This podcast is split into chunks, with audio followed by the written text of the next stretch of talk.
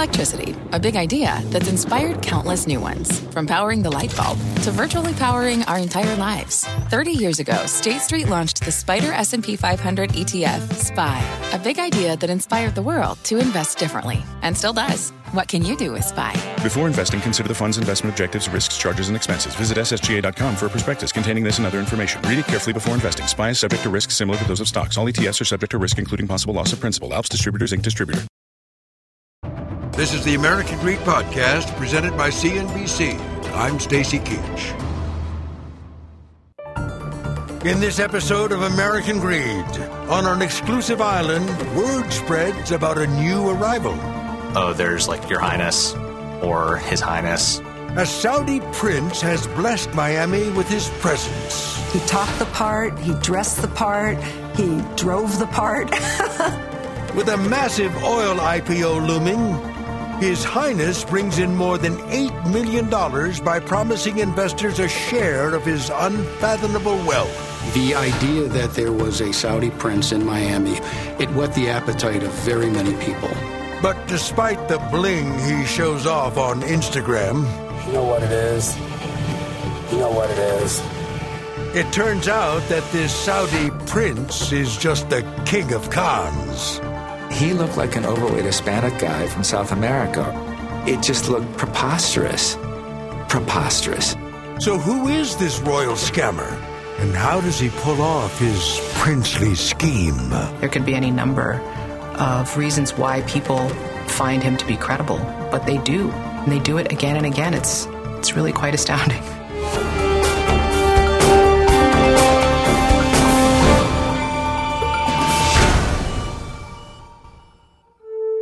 Just off the causeway connecting downtown Miami to Miami Beach, there's a small driveway few have ever seen.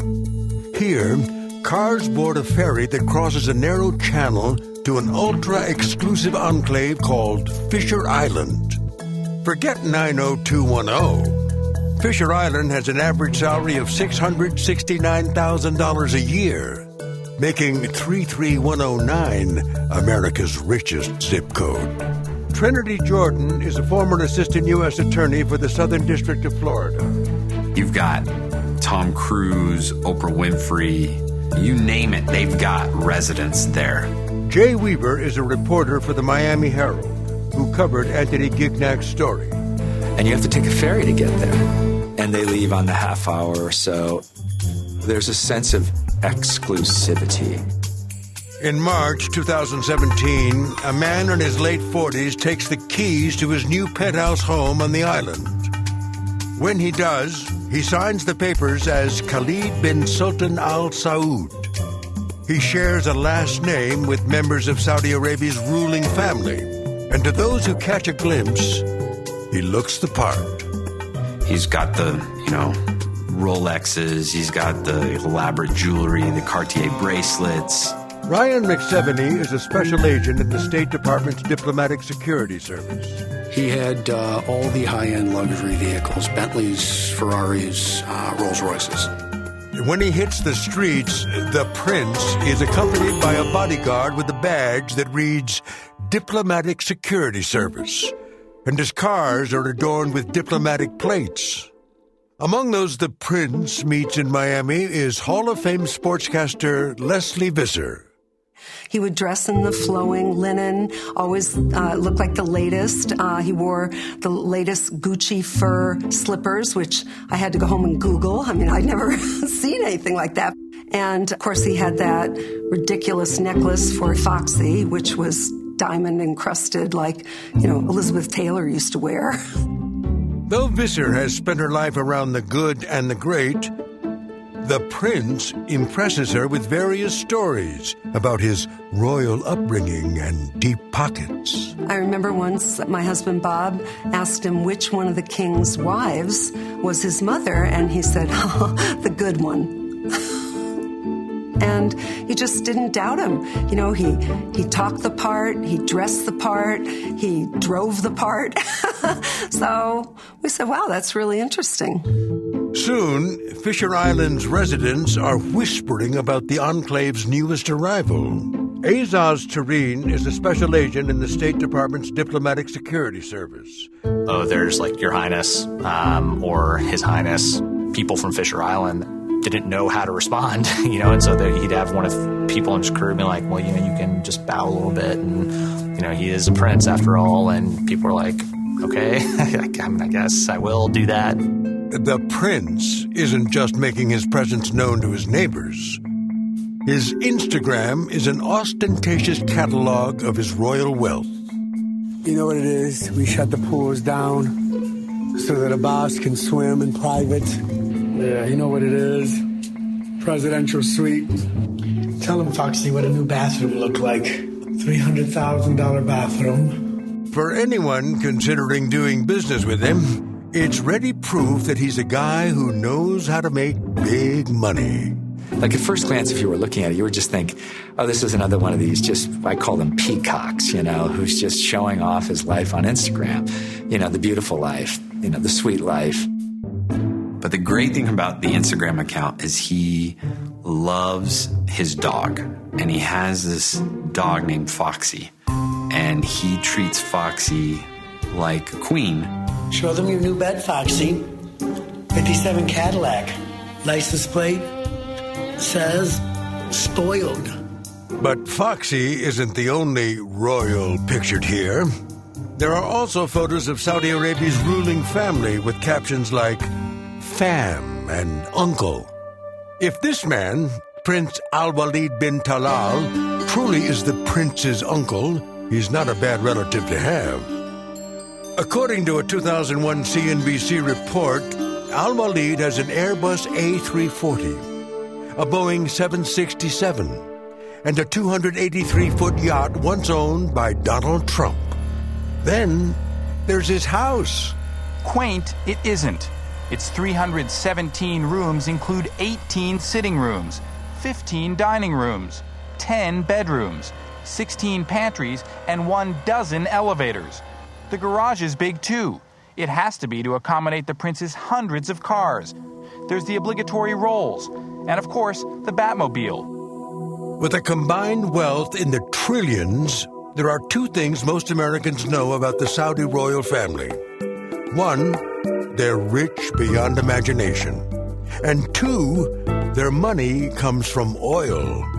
For decades, the kingdom's wealth has been intertwined with the Saudi Arabian Oil Company, or Aramco.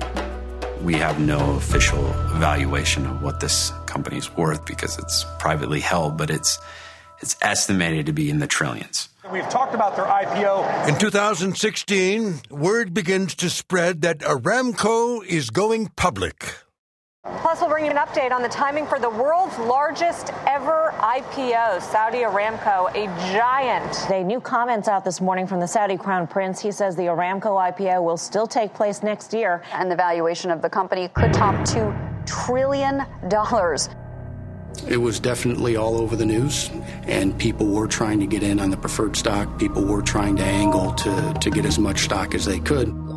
Following the announcement, the new arrival on Fisher Island begins offering investors a way to share in the wealth. He's claiming that he owns a percentage of Saudi Aramco, and he tells people, I'm going to sell you a percentage of my ownership in Saudi Aramco, and then when it goes public, you're going to make five times the amount of your money. With such a potential upside, there are plenty of people willing to hear out Miami's Saudi prince. There's no shortage of U S, British, foreign investors and business folks that want to do business with the royal family. Who doesn't want to at least hear what a person has to say that has all these things at their disposal and is selling a good deal to me. This podcast is supported by FedEx. Dear small and medium businesses, no one wants happy customers more than you do. That's why FedEx offers you picture proof of delivery, packageless and paperless returns, as well as weekend home delivery to ninety-eight percent of the U S on Saturday and fifty percent on Sunday. See the FedEx service guide for delivery information. FedEx Ground service is also faster to more locations than U P S Ground. See what FedEx can do for your business. Absolutely, positively FedEx. Save big money and start your spring project with help from Menards. We offer a huge selection of Bonnie plants, veggies, and herbs to plant at home and grow yourself. Right now, all four and a half inch Bonnie plants are on sale through May fifth. Head to the Menards Garden Center to get your garden growing and check out our weekly flyer on Menards dot com for all the great deals happening now. Save big money at Menards. Whether it's on the hot streets of Miami or somewhere else altogether, it's hard to forget a first encounter with the man who calls himself Prince Khalid bin Al Saud. I met him when I was sitting in a bar there in Eaton Rapids. Eaton Rapids is a very small town, and it's rural country. Here he walks in wearing a very long white fur coat, and he has a haircut that's kind of like a bowl over his head, and he's got a lot of bling on, and he's got long acrylic nails, and he's quite flamboyant, and everybody in that place just stopped and looked like, oh my God, what do we have here? What they have is not a Saudi prince. It's a Colombian orphan named Anthony Gignac. Lisa Whitehead was once partners with Gignac's adoptive mother, a Michigan woman who's now deceased, named Nancy. In nineteen seventy-seven, Nancy and her then-husband adopted Anthony and his brother from Bogota, Colombia. They brought them to live in a nice middle-class home in Plymouth Township, Michigan.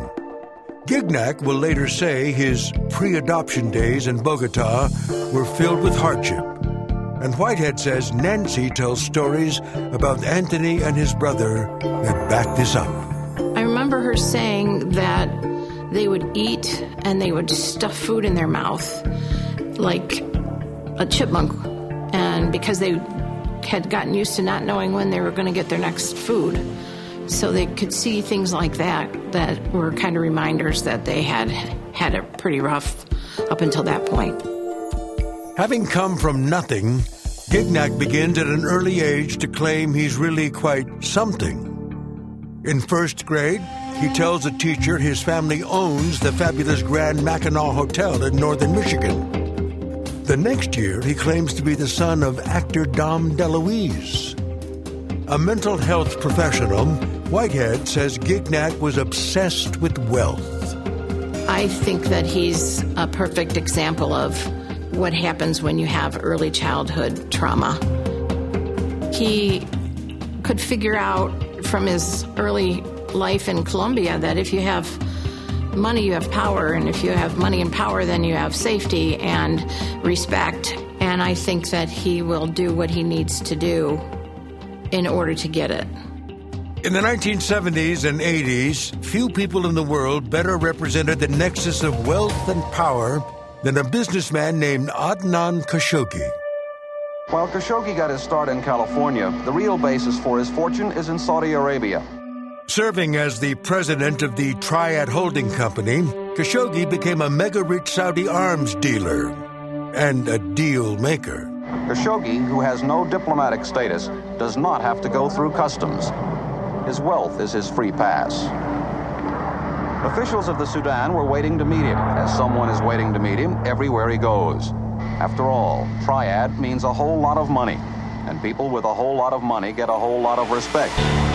Khashoggi is a real-life, walking, talking episode of Lifestyles of the Rich and Famous. And in Michigan, a boy who once lived on the streets of Columbia seems to take notice. In early nineteen eighty-eight, police receive a report that Gignac has been cruising around Detroit in a limo, living it up on a stolen credit card belonging to his friend's father. At the same time, Ann Arbor police also learned Gignac's been pretending to be someone he's not, a Saudi prince with a familiar name. Judge Kirk Tabby is a former assistant prosecutor in Washtenaw County, Michigan. He used the name Adnan Khashoggi, so it was obvious he was reading and paying attention to what was going on and thought he could live that lifestyle. That's why he chose the name, is what he said. According to police reports, Gignac scams a stay at a University of Michigan fraternity house, claiming to be Prince Khashoggi, sole heir to the Saudi throne. People liked this idea. They they wanted to entertain a Saudi prince. It was something that they felt like they could get something out of it. The scheme works, at first. But soon, records say, Western Union calls a fraternity member asking if he authorized a charge of one hundred twenty-five dollars to someone named Anthony Gignac. He says he did not. Then, reports say, the prince begins enjoying himself a little too much, and questions arise. He was a Saudi and a devout Arab Muslim. Why was he drinking? Why was he partying like this? And uh, they weren't, you know, maybe he's letting loose, but then again, is he really? So they that kind of made him even more suspicious. Eventually, Gignac is arrested, and Judge Kirk Tabby, then a prosecutor, talks to the budding criminal and notices a glint in his eye. He, he was very fascinated that he was able to do this so easily. It was as if he had found a way to survive or a way to live that was so amazing to him. And he knew that he could get things and flash it and show people, I can be wealthy, I'm good at this.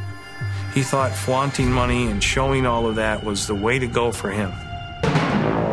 And he's not about to stop. He kind of devoted his whole life since his teen years to just pretending to be somebody else. Why? Your guess is as good as mine. Why does anybody pretend to be somebody other than who they are? I guess to run away from who they are. After being released on bond in his Ann Arbor case, Gignac flees to California. There, he begins running a series of royal scams that will come to define his life. Over the years, he poses as a variety of Saudi princes to get what he wants, but settles on the name Prince Khalid bin Al Saud, using it in a series of escalating frauds. Really, his M O was to go into these hotels, these fine hotels. He would tell them he was a prince. He would run up astronomical charge, staying in the best rooms that they had. He's ordering limos, he's shopping at the finest places around, but whatever credit card he gave them was either tapped out already on its credit limit, or it was a fraudulent credit card. And then eventually the cops are called. That really was his game for a good twenty years. Dubbed the Prince of Fraud by the L A Times, Gignac develops a loud, confrontational style that seems to work. Nobody would really believe that if you were faking this, you would come in and draw that much attention to yourself and scream and yell. He was very audacious. He was very bold, and he was very aggressive. Because it's so bold and opposite of what you normally would expect a con man to do, it's probably why it worked. Gignac's con is good enough to overcome some pretty obvious shortcomings. He looked like an overweight Hispanic guy from South America or Latin America. It, it just looked preposterous. Preposterous, because nobody looks like this in the Saudi kingdom. I mean, was he swarthy? Was he darker skinned? Yes. But did he have that appearance, you know, of being from Saudi Arabia? Absolutely not. So why then do so many people fall for Gignac's princely con? Saima Mohsen is the first assistant U S attorney for the Eastern District of Michigan. Perhaps there's an incentive uh, to believe him if someone believes they're going to get something out of it, um, or a fascination with royalty. There could be any number of reasons why people find him to be credible, but they do, and they do it again and again. It's, it's really quite astounding. In December two thousand two, Anthony Gignac is fresh out of jail from a princely scheme in Florida when he decides to go shopping. Once again, posing as Prince Khalid bin Al Saud, he takes a trip to a mall outside Troy, Michigan. Here, he visits a Saks Fifth Avenue and a Neiman Marcus, where he is caught on a store security camera.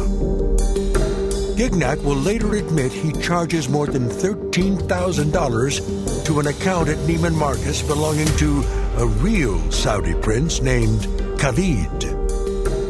That was something I was never able to figure out, how he was able to acquire the number, whether it was force of personality. The reports in our case indicated that, that he had a passport of some sort identifying himself as Khalid bin Al Saud. I never saw the passport. It was never recovered by the police. So it, it was it was a little bit mystifying for me how he was able to do it. Eventually, Neiman Marcus employees become suspicious and decide to call their corporate headquarters. Our chief fraud investigator basically said, you know, that's Anthony Gignac. He knew immediately that it was Gignac and what the scam was. And he was on in a minute, call the police, get this guy arrested. He's Anthony Gignac, it's not the Prince. This podcast is supported by FedEx. Dear small and medium businesses, no one wants happy customers more than you do. So you need a business partner just like you. Like FedEx, who understands your passion for serving your customers because they have the same commitment towards you. That's why FedEx offers you picture proof of delivery, packageless and paperless returns, as well as weekend home delivery to ninety-eight percent of the U S on Saturday and fifty percent on Sunday. See the FedEx service guide for delivery information. What's more, FedEx Ground is faster to more locations than U P S Ground. Trust FedEx for timely deliveries. See what FedEx can do for your business. Absolutely, positively FedEx. Save big money and start your spring project with help from Menards. We offer a huge selection of Bonnie plants, veggies, and herbs to plant at home and grow yourself. Right now, all four and a half inch Bonnie plants are on sale through May fifth. Head to the Menards Garden Center to get your garden growing and check out our weekly flyer on Menards dot com for all the great deals happening now.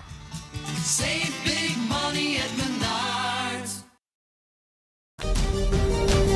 On January third, two thousand three, Gignac returns to the mall and is fitted for handcuffs. A few months later, he sits in an interrogation room across from Jerry Gleason, then a prosecutor in Oakland County, Michigan. In this exclusive video, the so-called Prince claims that this is no scam.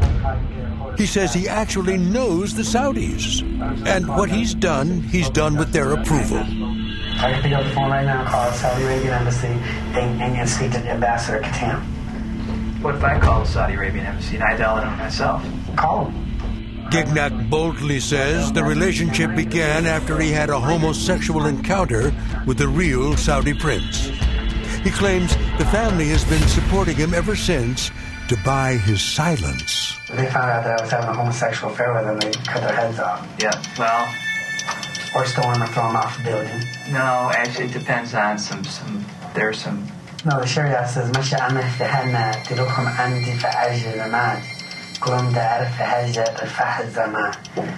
if you see me in the, in the practice of homosexuality, throw them from the highest building or the highest wall or have a wall fall upon them.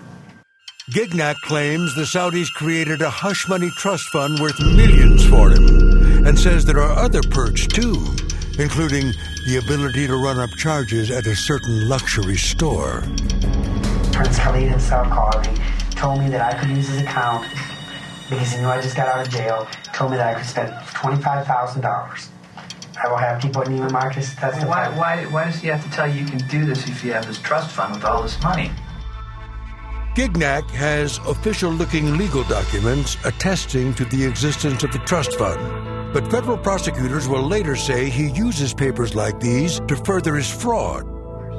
And Gleason isn't buying the former orphan's story. I've also dealt with the princes and the, the royal family's lawyers in Washington. I know that there is no trust fund. I know that there's been no negotiations. During their chat, Gleason and Gignac begin to discuss next steps and what a trial might look like. Realistically, if you're going to try and portray me that I'm a huge con man and that you want to use all my past criminal history... But you are a huge con man. For some. You are a huge con man. Let's quit the bull. You are a huge con man. So we're doing well, okay? So I know it's amazing, but let me say... Wait, let me... Finish. I want a deal. He gets one. In May two thousand four, Gignac pleads guilty to six counts of using the real Prince's Neiman Marcus account without his permission. A judge sentences him to spend between thirty-four months and fifteen years in state prison. But his troubles are just beginning. Back when he was first arrested in Troy, Court records say Gignac made some very bold statements about his status as a prince living in America. He claimed that he had uh, diplomatic immunity and he was immune from prosecution.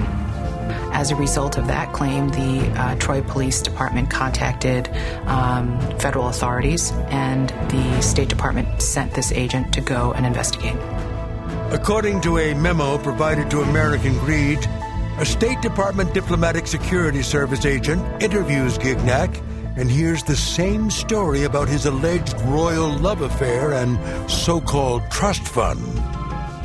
When the feds begin an investigation, an assistant to the Saudi ambassador tells them that Gignac was not a member of the royal family, nor associated in any way with the Saudi royal family. I believe that what turned out to be true is that his name was Anthony Gignac. After serving twenty months on the state charges from the Troy incident, Gignac pleads guilty in federal court to a count of impersonating a foreign diplomat and another count of attempted bank fraud related to a scheme he tried while locked up. But this is not the last time authorities will hear from Prince Khalid. After serving state and federal time on charges related to the incident at the mall in Troy, Michigan, Anthony Gignac is a free man. According to the government, shortly after his release in March two thousand fifteen, His Royal Highness gets right back to business. And he's no longer content with the minor scores of his past. He's running all these petty scams, ten thousand dollars, fifteen thousand dollars, twenty thousand dollars. And when he gets to Miami, he takes a giant jump. Now we're talking millions and millions and millions of dollars. This was the, the end-all, be-all. To go after this as aggressively and as quick as he could to defraud as many people and innocent victims as possible. As he gets his operation going, Gignac seems to have learned an important lesson from his past royal schemes. Anthony Gignac was smart enough to realize that if he was too accessible, he couldn't possibly be a Saudi prince. And how he protects that is by limiting his interaction with Uh, his victims. Some people never even physically met him, but they talked to him on the phone or texted with him. Obviously, it, it seems to lend credence to his image, that I'm someone important, I have people to do things for me, but it's also just so that he doesn't get called out on things that he doesn't know anything about. If he is going to hang in the shadows, Gignac needs others to help him make connections and talk up the prince. Soon after his release in two thousand fifteen, he uses LinkedIn to connect with an Englishman living in North Carolina named Carl Martin Williamson. It's kind of unclear on who contacted who first, but somewhere along there, they eventually figure out together that they're going to do this con. In late two thousand fifteen, Williamson travels to London, where he meets with a well-established investment banker. Williamson says he's working for a Saudi prince and claims they're looking for a project in which His Highness can invest. After being shown bank documents and a Saudi family tree, the English banker says she agrees to help the prince find projects seeking capital. It is the most incredible part of the story, because if he doesn't con this U K investment banker, then he doesn't get anything else from this point on. Anthony Gignac now really starts to see that he can make as much money as he possibly wants. The banker in England is never charged with any wrongdoing and says she was duped. Along with Williamson, she brings in business people from around the world who are led to believe the prince is going to invest his fortune in their projects. And Mister Gignac would read the Wall Street Journal every single day when he was in prison. So he was familiar with business practices. He knew what buttons to push with successful businessmen and women. And he was able to sell that image and persona after twenty or thirty years of defrauding people throughout the world. Though they think they found an angel investor, the prince's money for their projects never comes through. He does, however, offer to let them in on something even more lucrative. Because of our relationship, because I trust you now with this, you know, back and forth that may or may not work out, I'm willing to cut you in on this other thing. All you got to do is give me X amount of money, and I'll triple it for you in no time. And that's the game. That's the end game there. At first, Gignac pitches investment in a fuel trading platform promising fourteen point five percent returns. Then there's his scheme offering pre-I P O shares of Saudi Aramco. The idea that you could buy a good portion of that company, which is valued at two trillion dollars at a discounted rate, and an outstanding return of investment is something that lured a lot of people to Mister Gignac. If it seems too good to be true, Gignac has plenty of answers and even forms of proof. He did have documents, and it was more than just throwaway documents that you can just get on the street, right? He knew the the names of attorneys and firms, and, and he knew what he needed to put on these documents to give them credibility, and he would just fabricate them completely. By two thousand seventeen, Gignac is living on Fisher Island, having fully assumed the role he's been playing all his adult life. He would wear Saudi clothing. He would wear a thobe, which is the white cloth that goes from the uh, neck down to the feet. He would also wear the headdress, which is, is a smog or a keffiyeh. There's different variations of it.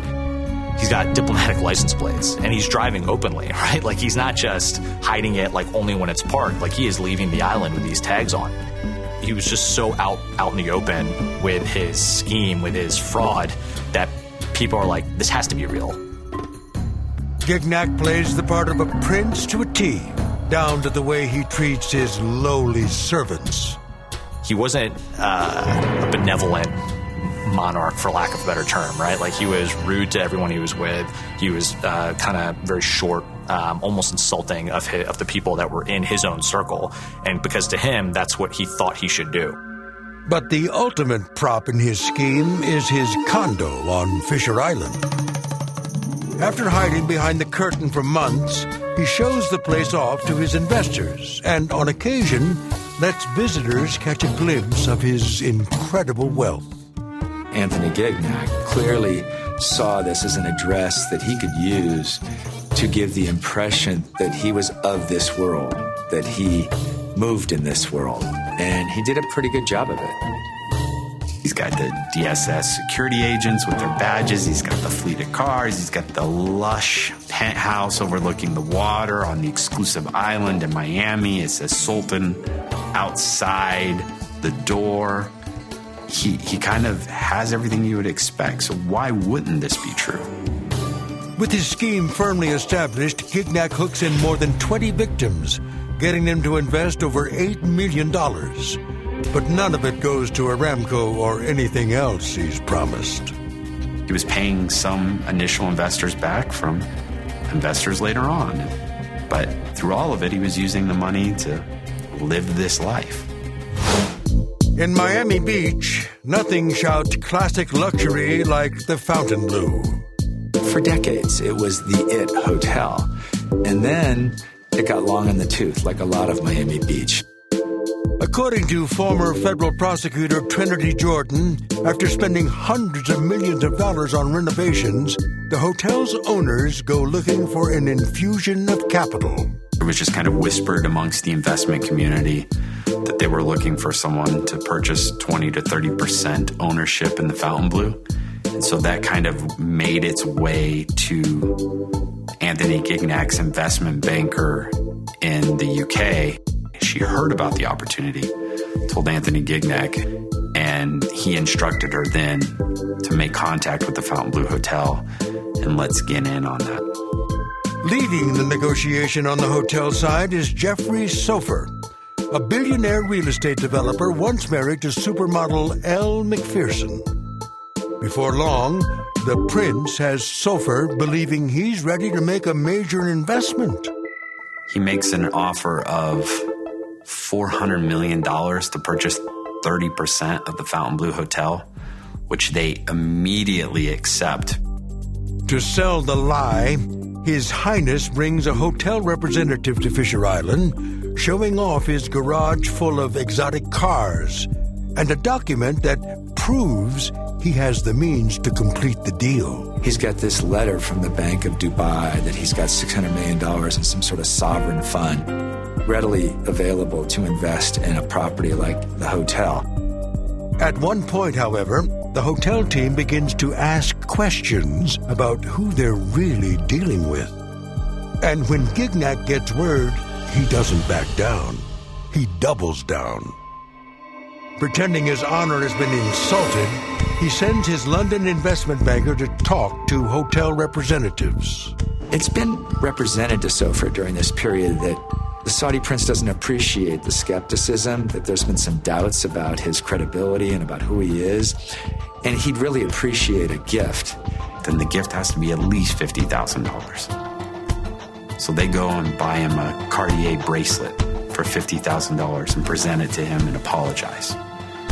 And so now the deal's back on.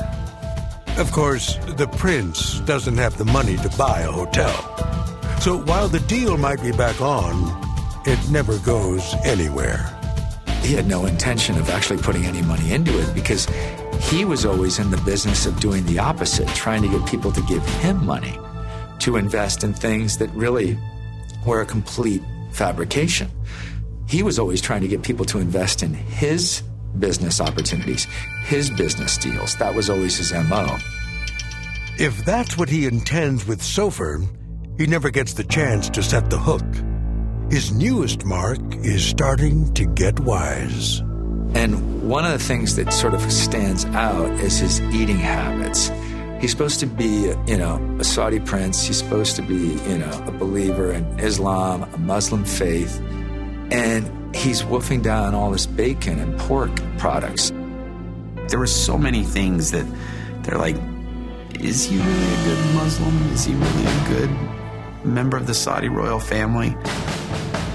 As questions arise, a professional security firm is hired to look into the prince, and it doesn't take them long to reach a conclusion. This guy is not the prince. This guy is Anthony Gignac. And he just got out of federal prison about three years ago. To Sofer's credit, he did figure it out where others hadn't. It didn't cost him anything more than just a Cartier bracelet. After making the discovery, the P I brings what he's learned to the feds. Investigators from the State Department's Diplomatic Security Service start digging. And it becomes apparent that Gignac has once again been committing the federal crime of impersonating a diplomat. But they wonder, how is he doing it in such style? We knew who we had, but as far as what questions we had is, is what's the end game? What is he trying to do? And then when we started to peel the layers back a little bit, we saw this significant financial piece. Didn't get any less crazy along the way. Unaware he's the target of a federal investigation, in the fall of two thousand seventeen, Anthony Gignac takes an overseas business trip using someone else's passport. Once he sets foot back on American soil, a team of agents from the Diplomatic Security Service moves in on his Fisher Island home, and Agent Azaz Tarine is waiting for him at J F K Airport in New York. Right off the bat, he is just spouting all these conspiracy theories, playing the prince thing, um, like, you know, I'm... from Saudi Arabia, and, and then where's my dog? Like, what, what are you doing with my dog? Where's Foxy? So I like put him on speaker. I had an agent with his dog Foxy, and I was like, "Is Foxy okay?" Yes, Foxy's okay, and just immediately just waterworks, just uncontrollably crying, shaking, freaking out. Once agents seize Gignac's belongings and begin to discover business documents, the case quickly shifts. It was a no-brainer that we were going to transition from an aggravated identity theft case and passport fraud impersonation of a diplomat to a larger financial investigation that involved money and bank accounts and assets throughout the world. I mean, we followed the money. That's what part of the, the core of the investigation was, is we were following, where's this money coming from? How is he affording all this stuff? And it, it was pretty pretty easy to figure out that it wasn't coming from legitimate means. As their investigation unfolds, agents uncover Gignac's multi-million dollar investment scheme and realize how far-reaching it is. Mister Gignac preyed on individuals from all walks of life. Everybody was prey. Everybody was fair game. He's not just scamming billionaires and large companies, but he was also scamming, you know, salt-of-the-earth people that are not billionaires.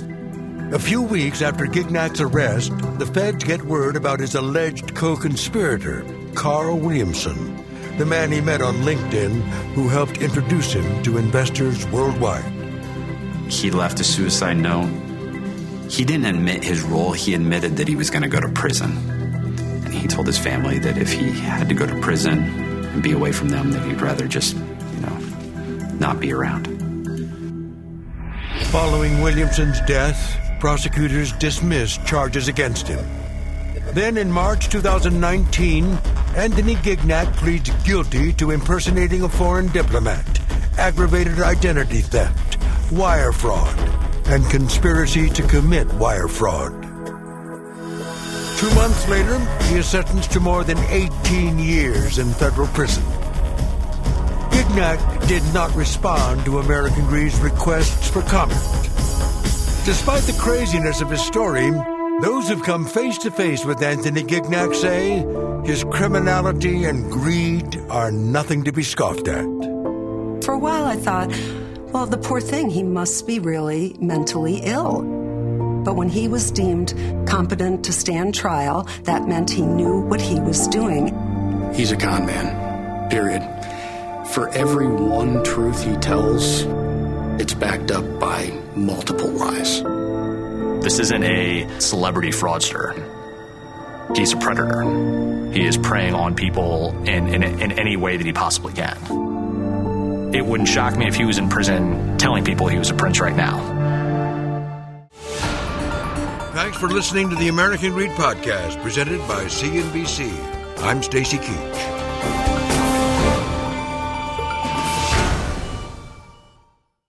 This podcast is supported by FedEx. Dear small and medium businesses, no one wants happy customers more than you do. So you need a business partner just like you. Like FedEx, who understands your passion for serving your customers because they have the same commitment towards you.